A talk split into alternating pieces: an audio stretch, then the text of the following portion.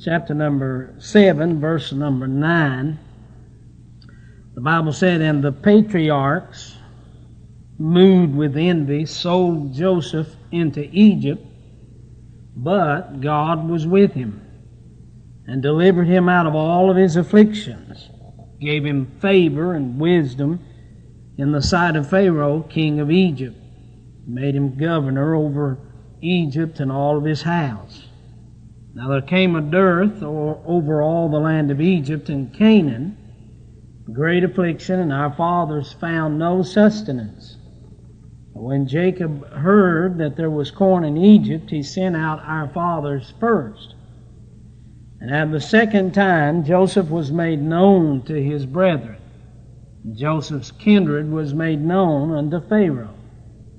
And then sent Joseph and called his father Jacob to him and all of his kindred, 75 souls." I want to begin this morning preaching from the life of Joseph, probably one of the most well-known characters in all the Bible, well-loved.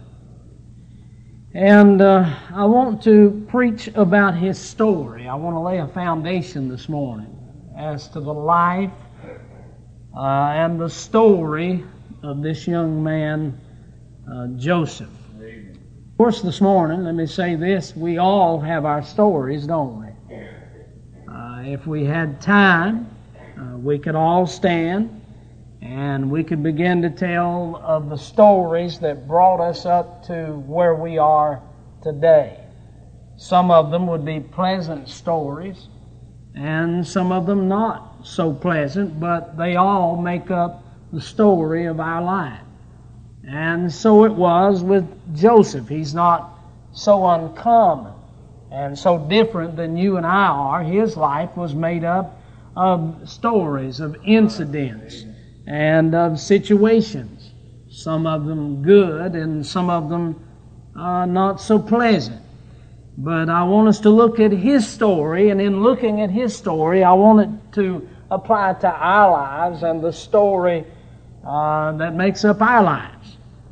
Many times when we read the Bible characters seem to stand out to us like cartoon characters. They're just not that real. But I want to assure you that Joseph is as much, or was as much, man as you and I are, as much human as all of us are. Right. And he had story after story that accumulated and made up his life, as it does with your life and with my life.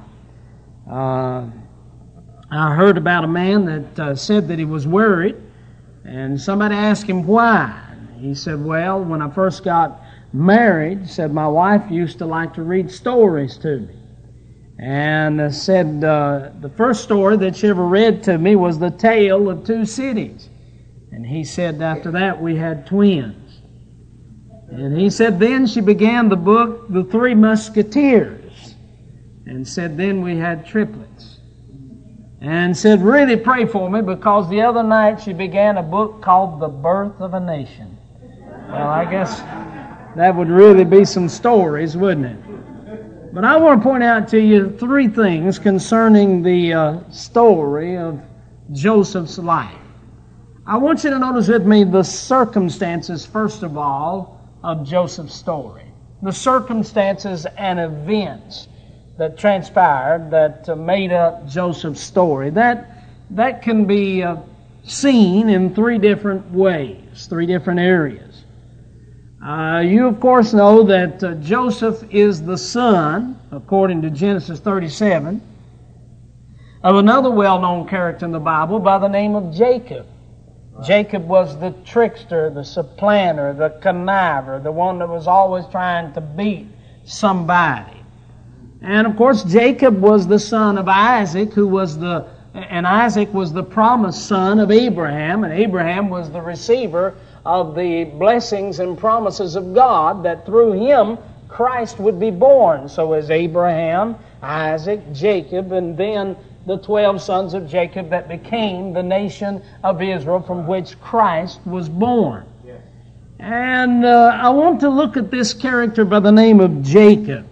And when I think about Jacob and his life, of course, he came out of the womb struggling. He had the hold of the heel of his brother Esau. And that's why they called him Jacob. He was a tripper-upper, a trickster. And, of course, he had great conflict with Esau. He tricked his daddy into giving him the blessing by making him think that he was Esau. Right. He had to leave his home country, and he went into his uncle's country, a man by the name of Laban. And when he got over there and met Laban, he met a man much like himself. And Laban was, of course, this is probably where Jacob inherited his ability to scheme and connive, and because his uncle was good at it. And there's always somebody better at what you're good at. Amen. And so he runs into his uncle over there, first time he's ever met him, and he falls in love with his... of course, that is common in that part of the country. Don't try that around here. They'll call you a redneck. He fell in love with his uncle's daughter, okay? You don't want that to happen. And anyway, he told Laban, said, I want to marry Rachel. And Laban said, well, that'd be fine, but the custom here is you got to work 7 years for it. And so he said, I'll do that. That'd be a real deal. So he worked 7 years for Rachel. Right.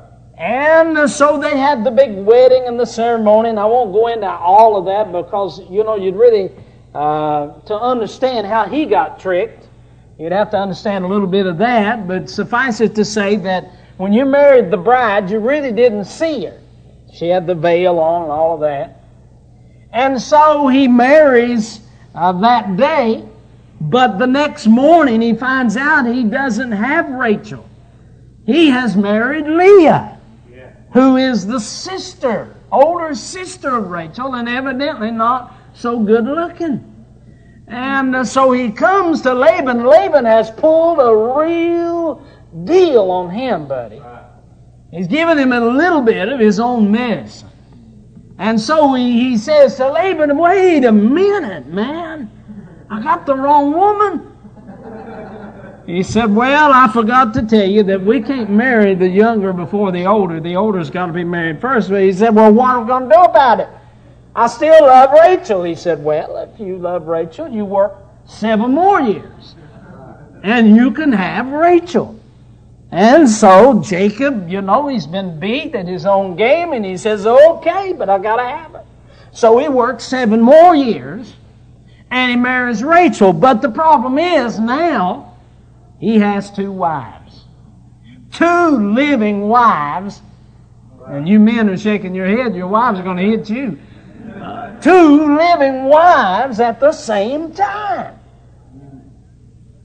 Well, there's confusion in the home, of course, anytime you're going to have a situation like that. Leah is able to have sons, and it was the desire of every mother then to have as many sons as she could, because one of those sons might be the promised seed. Amen. And so she would have all of these sons, and so Leah has one son after the other. The older one just keeps having these sons, and Rachel can't stand it. She can't have any children. And so when her husband comes home one day, she says, I just can't stand this. So what I'm going to do is I'm going to give you my maid, my helpmate. I'm going to give you her. And what I'm going to do is you can marry her, and then every child that she has we'll count that child as my child. And so he goes in and he marries this young lady, or this other lady, by the name of Zilpah. Well, he has some children by her. But now the problem is he's got 3 wives at the same time. That'd be a real problem. Amen. I'm not talking about he divorced one, married another one. I know, I understand we're on touchy ground here. But it would be the same if you turned it around. There ain't no woman wants to live with 3 men, that's for sure. But Now Leah is upset because she has found out what Rachel has done. So when Jacob comes home from work one day, she says, I'm not going to put up with that. I'm going to give you my maiden, and you're going to go in unto her, and all the children she has, I'm going to take those children. So now he agrees with that, and he goes into this maiden, and now he's got 4 wives at the same time. Could you imagine going shopping with 4 women at the same time? Walmart, Kmart, JCPenney's, or whatever it may be, an almost impossible task. But here is where the problem really arises. Jacob has 4 wives. There is contention. I'm telling you, you could cut that strife with a knife. Then there's a little boy that's born by the name of Joseph. He's our character. He is born into this family, and he is the favored son of his father, Jacob. He's the 11th son that is born. And all of these mamas have had all of these children. Rachel's not had any, but now she has a child. And the daddy looks at that child, and there's just something special about him. But as a result of that, all of those other 3 mamas, they see that Jacob loves Joseph more than their sons, whom were born before Joseph was. And so the Scripture tells us in Genesis 37 on 3 different accounts that his brethren, Joseph's brethren, hated him. Now, why did they hate him? Because of the strife that is created with all of these women in the same home at the same time, and they all wanted their children to be the special son of the father, but they were not, and therefore, as the mothers began to talk about Joseph, it would bred something in the hearts of these sons, and they all, the Bible said, they hated, and that means to hate with harm. They wanted to kill him is what they wanted to do, because they saw the admiration and love of the father toward this boy. Yeah. So can I say to you that first of all, Joseph's life was made up of circumstances of hatefulness. Yeah. And he was hated by 10 brothers that was older than him, and I'm not talking about choir boys either. I'm not talking about kids that just couldn't get along because they couldn't play with the same truck at the same time. I'm talking about boys that 2 of them murdered a whole town. Right.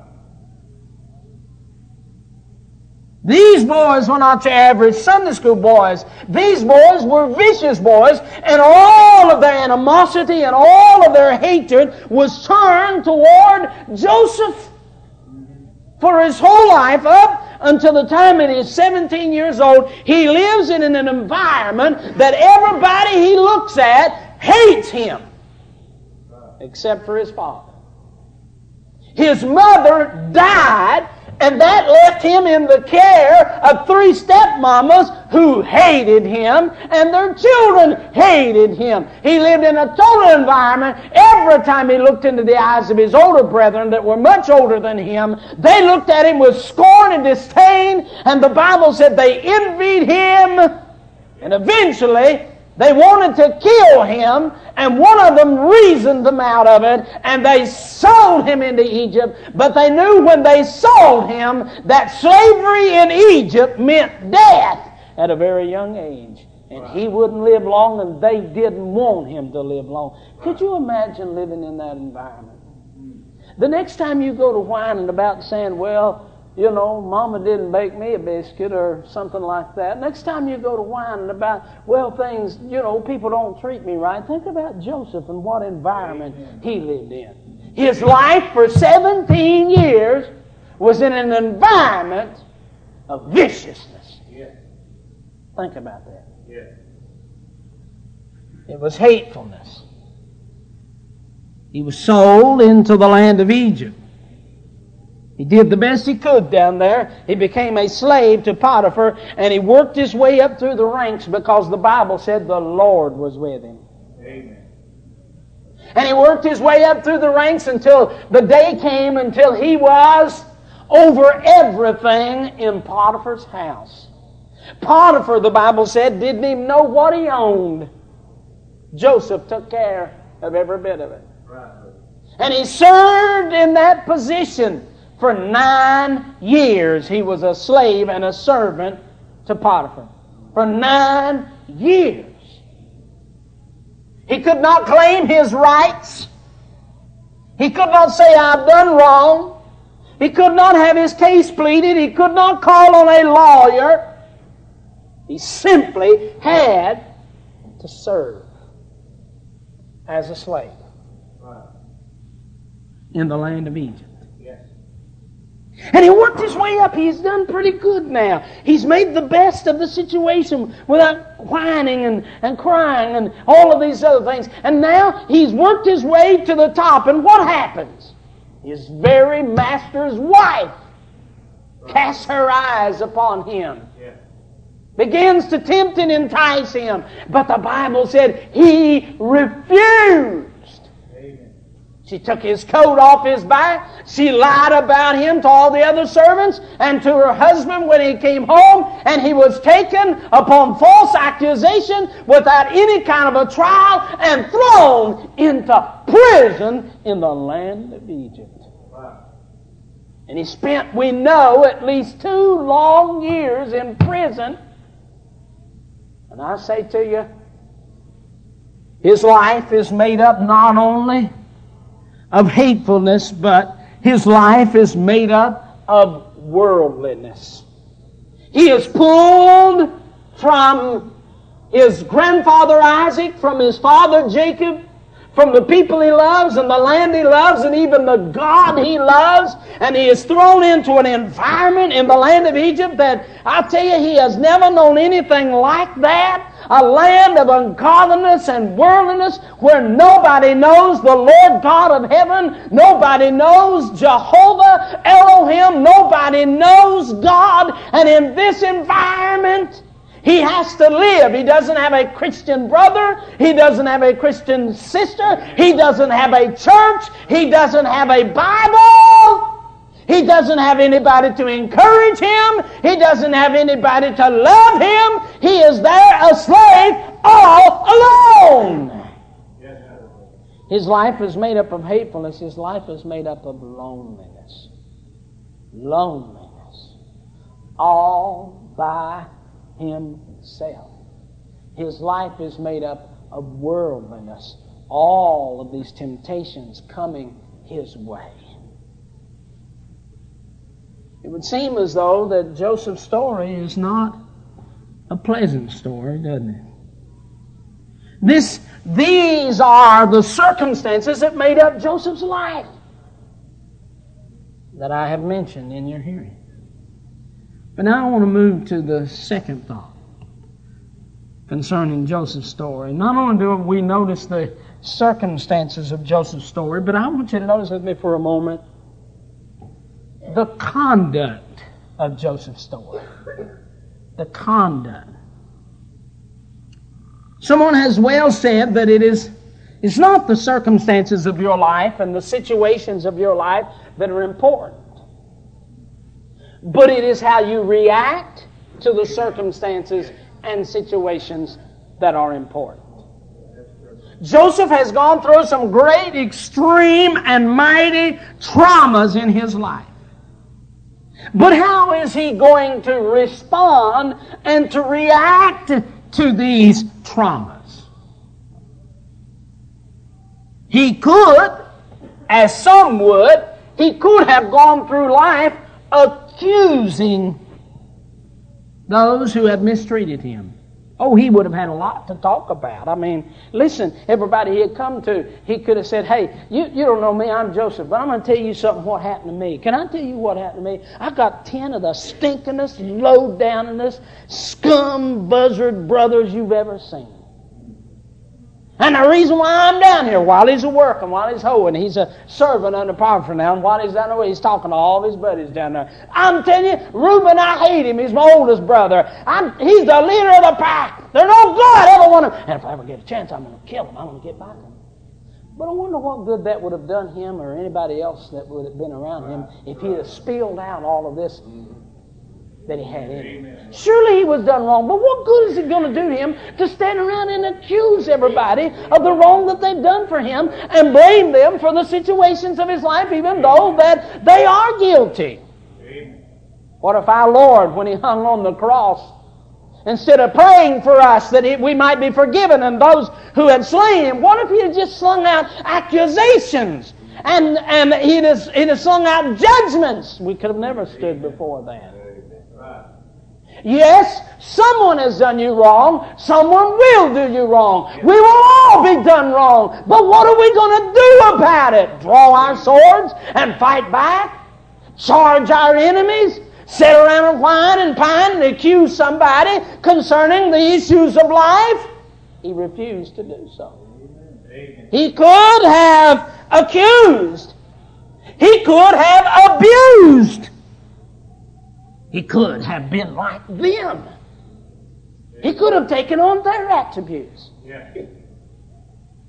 He could have said, when this woman come in and tempted him, he could have said, bless God, my daddy had 4 women, I'll just do the same.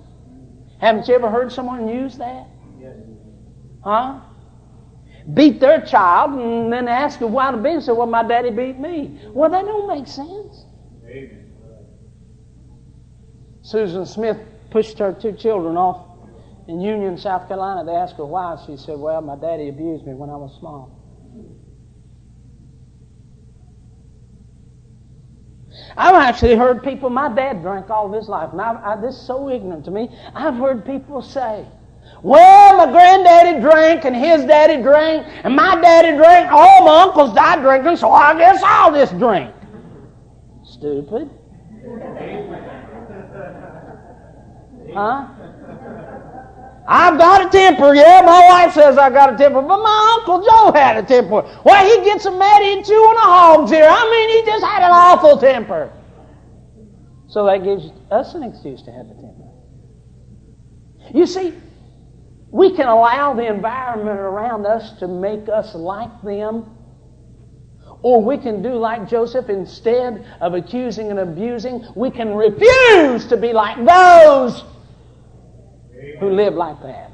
We can refuse to be like those who act like that.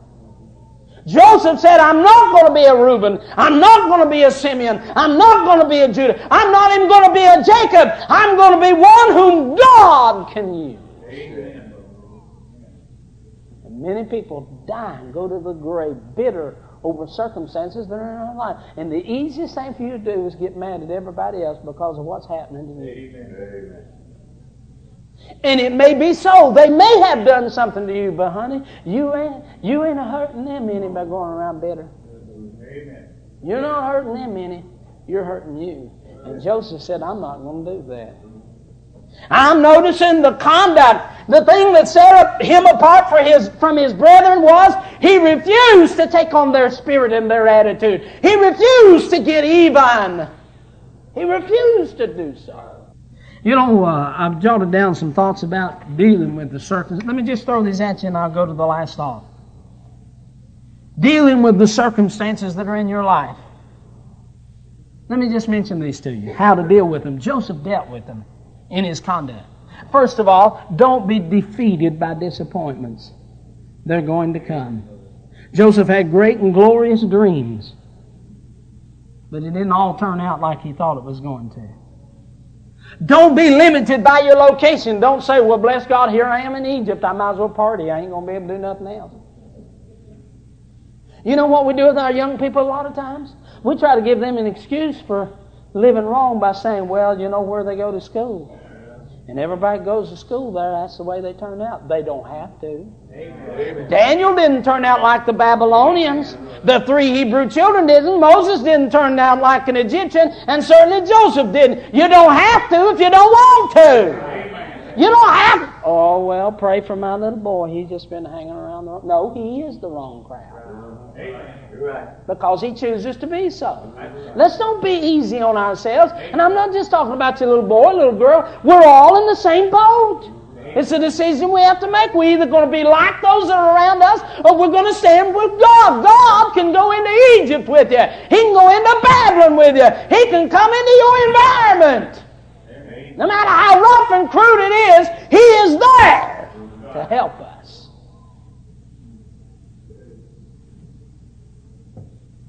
Don't be trapped by your temptations. Well, Joseph faced them. Don't be broken by your bitterness. Don't allow the spirits of others to cause you to be bitter.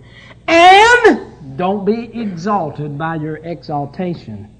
Joseph was finally exalted, but he never used that as a tool against those who had wronged him. So, we notice not only the circumstances of Joseph's life, we notice the conduct of Joseph's life, or Joseph's story. But now I want you to notice with me, lastly, I'm talking about Joseph's story. I want you to notice with me the Christ of Joseph's story. You know that they tell us that Joseph is probably the major character of the Old Testament who has is more a type of Christ than anyone else. Over 100 ways in which Joseph is a type of Christ. Now that's hard to believe. How in the world can you take polygamy in his father's life? How can you take hatefulness in his brothers? How can you take loneliness as a servant in the land of Egypt? How can you take lying by Potiphar's wife? How can you take 2 years in prison? And how in the world can that be like Jesus? But it is. It's amazing. Hatred, malice, bondage, and prison. Put it all together, and you've got Jesus.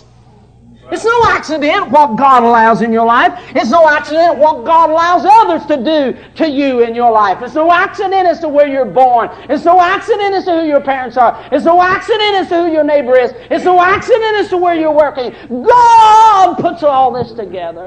And He said to His brethren when they came down, He said, you meant it for evil, but don't get all upset. God meant it for good. He said, you couldn't have done a thing unless God Almighty had allowed it to be done. And honey, nobody can tempt you unless God allows it. And if God allows it, He has a purpose and a will. Amen. That's right.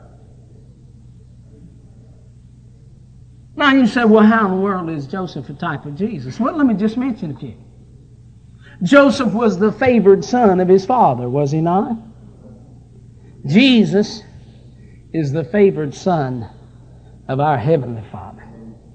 Joseph was hated by his brethren. Jesus said, this world hath hated me. Joseph was sold for 20 pieces of silver. Christ was sold for 30 pieces of silver. Joseph became a servant under Potiphar. Jesus came and humbled Himself and became, the Bible said, a servant. Joseph was falsely accused by Potiphar's wife. Jesus stood that day on trial and was falsely accused by those that were around Him. Joseph suffered at the hands of men allowed by God, and Jesus suffered at the hands of men and allowed by God. Can I say unto you, Joseph was given a name above every name in the land of Egypt. Amen. And Jesus, after He suffered, was given a name, according to Philippians 2, above every name, that every knee should bow and every tongue should confess. Before it was over, all knees bowed before Joseph. And before it's over, all knees of every man, woman, boy, and girl that's ever been born is going to bow before the Lord Jesus. I say to you, you take all of these circumstances, put them together, and you have Christ. Amen. The things that we would not like in our lives, the things that we don't understand, the things that perplex us and bother us, those things put together, God allowing them, miraculously brings forth Christ. Amen. You do know that verse in the Bible says that all things work together for good to them that love God, to them that are called according to His purpose. Amen. God putting it all together. Let me give you this illustration and say a word or two and I'll close. My wife and I, when I pastored for 22 years, been in evangelism for a little over a year, we did interior decorating. That's just a fancy name for wallpapering and painting. You make more money if you put that name on it. I don't know why. But we did that for years. And I did this so many times, and it dawned on me one day while I was doing it. You know, you'll get you a paint chart when you're getting your room ready. Man, this thing, it blesses me to death. And inevitably on that paint chart, you'll get together and you get to trying to match things up, and you'll pick a color that is not pre-mixed. And you got to have it mixed, you know. But you got the chart. Yeah. So you take it down to the hardware store, you go over to the paint department, and you say to the fellas there, you say, listen, I'd like to have some paint mix. He said, yes, sir, I can help you with that. And this right here is the color that me and my wife has decided on. Right there. I always said I can do that. And I see him, he goes over and gets what is called a base color of paint that has not been mixed. And he'll take it over there, and there's this spindle there that has, 10 or 12 cylinders on it, and they've all got paint in them. And then he'll stop. But this is what gets you. Almost every time, no matter what color you want, he'll stop at black. Right. And you're wanting off-white. And he'll squirt that black in there. Now, if you've never seen it done, you're standing over and you're watching him. And you're thinking, well, this guy's not worked here long, has he? I'm not buying that paint. He's messed it up already from the get-go. Because all of us know that black don't make off-white. But he's just whistling like he just knows what he's doing. And he spins her around again, and he'll stop at a real bright yellow, and you're thinking, oh, Lord, I can't imagine what this is going to look like. And he'll squirt her down in there. Wow. And then he'll spin her around to a real bright red, and he'll squirt her in there. And by that time, you just can't hardly imagine what that gallon of paint's going to look like, but what you can imagine is what your wife's going to look like when she opens it up. And he's still, singing along. He takes her out and he puts a lid on her with a rubber mallet. And then he takes over and puts her in a shaker and then shakes it up. While he's shaking it up, he's writing the formula down on a little sticker and then gets it out and puts it on top of the lid. Takes a rubber mallet and puts the lid down, gets you a stir stick, puts it on top, sides it over there and says, can I help you with anything else? And you say, if you don't mind, would you take the lid off of that? I want to see if it's all right with you. And so he takes the lid off and he puts a little bit on that and blow dries it, and lo and behold, you have the same color. Right. Amen. You can't believe it. How in the world do you take black and yellow and red and whatever color and put it in a white bucket and shake it up and come up with the color you want? It's amazing, isn't it? Right. But can I say to you this morning, that's the way it is with your life and my life. That so many times God will spin you around and He'll squirt a color in it and you'll say, Lord, I didn't want that. One of your young ones will fly off in some direction you never expecting. You'll say, my Lord, you've ruined my life. You go to the doctor and he'll tell you there's some kind of problem, some kind of illness. You say, God, how can I put up with this? I never thought when I got saved I was going to have all this. I've been watching TBN and all that other stuff. They said if I tithed and all that stuff, I wouldn't have no problems. Where's all this coming from?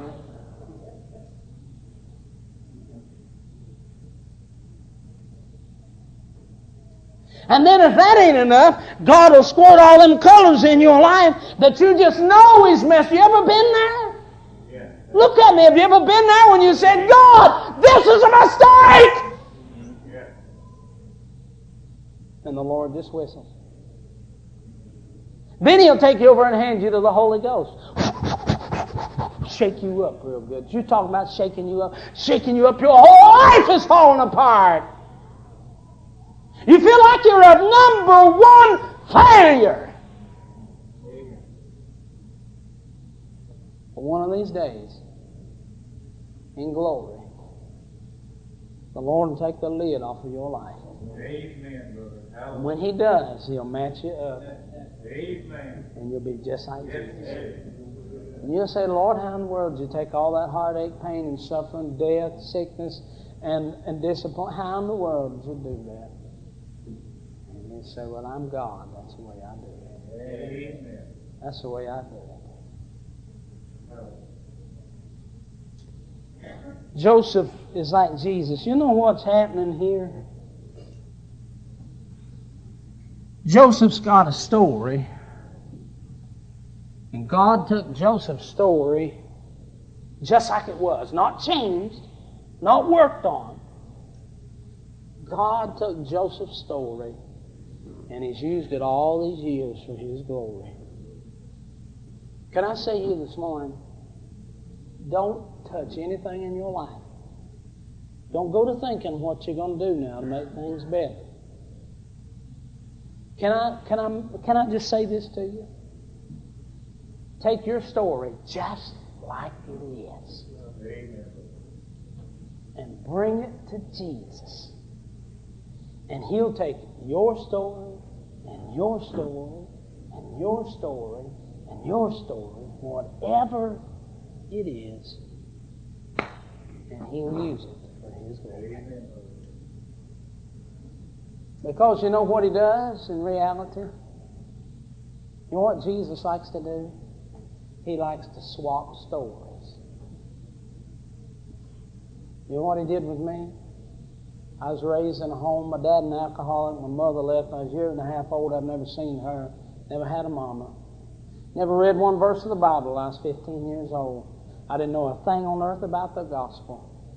Raised in that environment, pool tables and beer joints and alcohol, buried two brothers in the 40s, drunk because of alcohol. My dad, the same way, got others going in the same direction.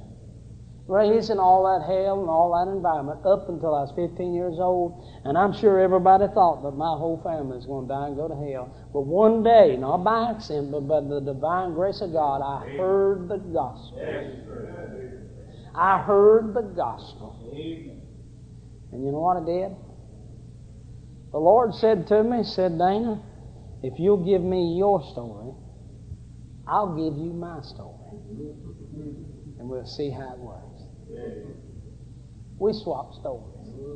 So, for 31 years, I've been going across the country telling His story.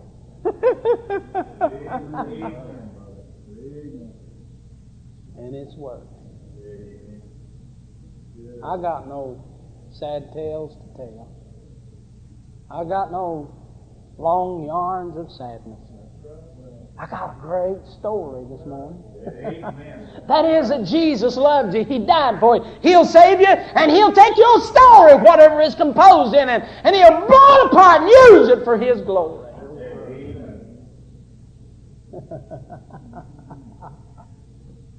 And it just thrills me to be able to tell the old story time and time again of the distance that God has brought me, what He's changed in me, and what He's done, and what I got to look forward to. I got a story. You got one? Have you given it to Jesus? He'd like to have it. What a difference it'll make in your life. What a joy, what a thrill when you give Him your story as Joseph did.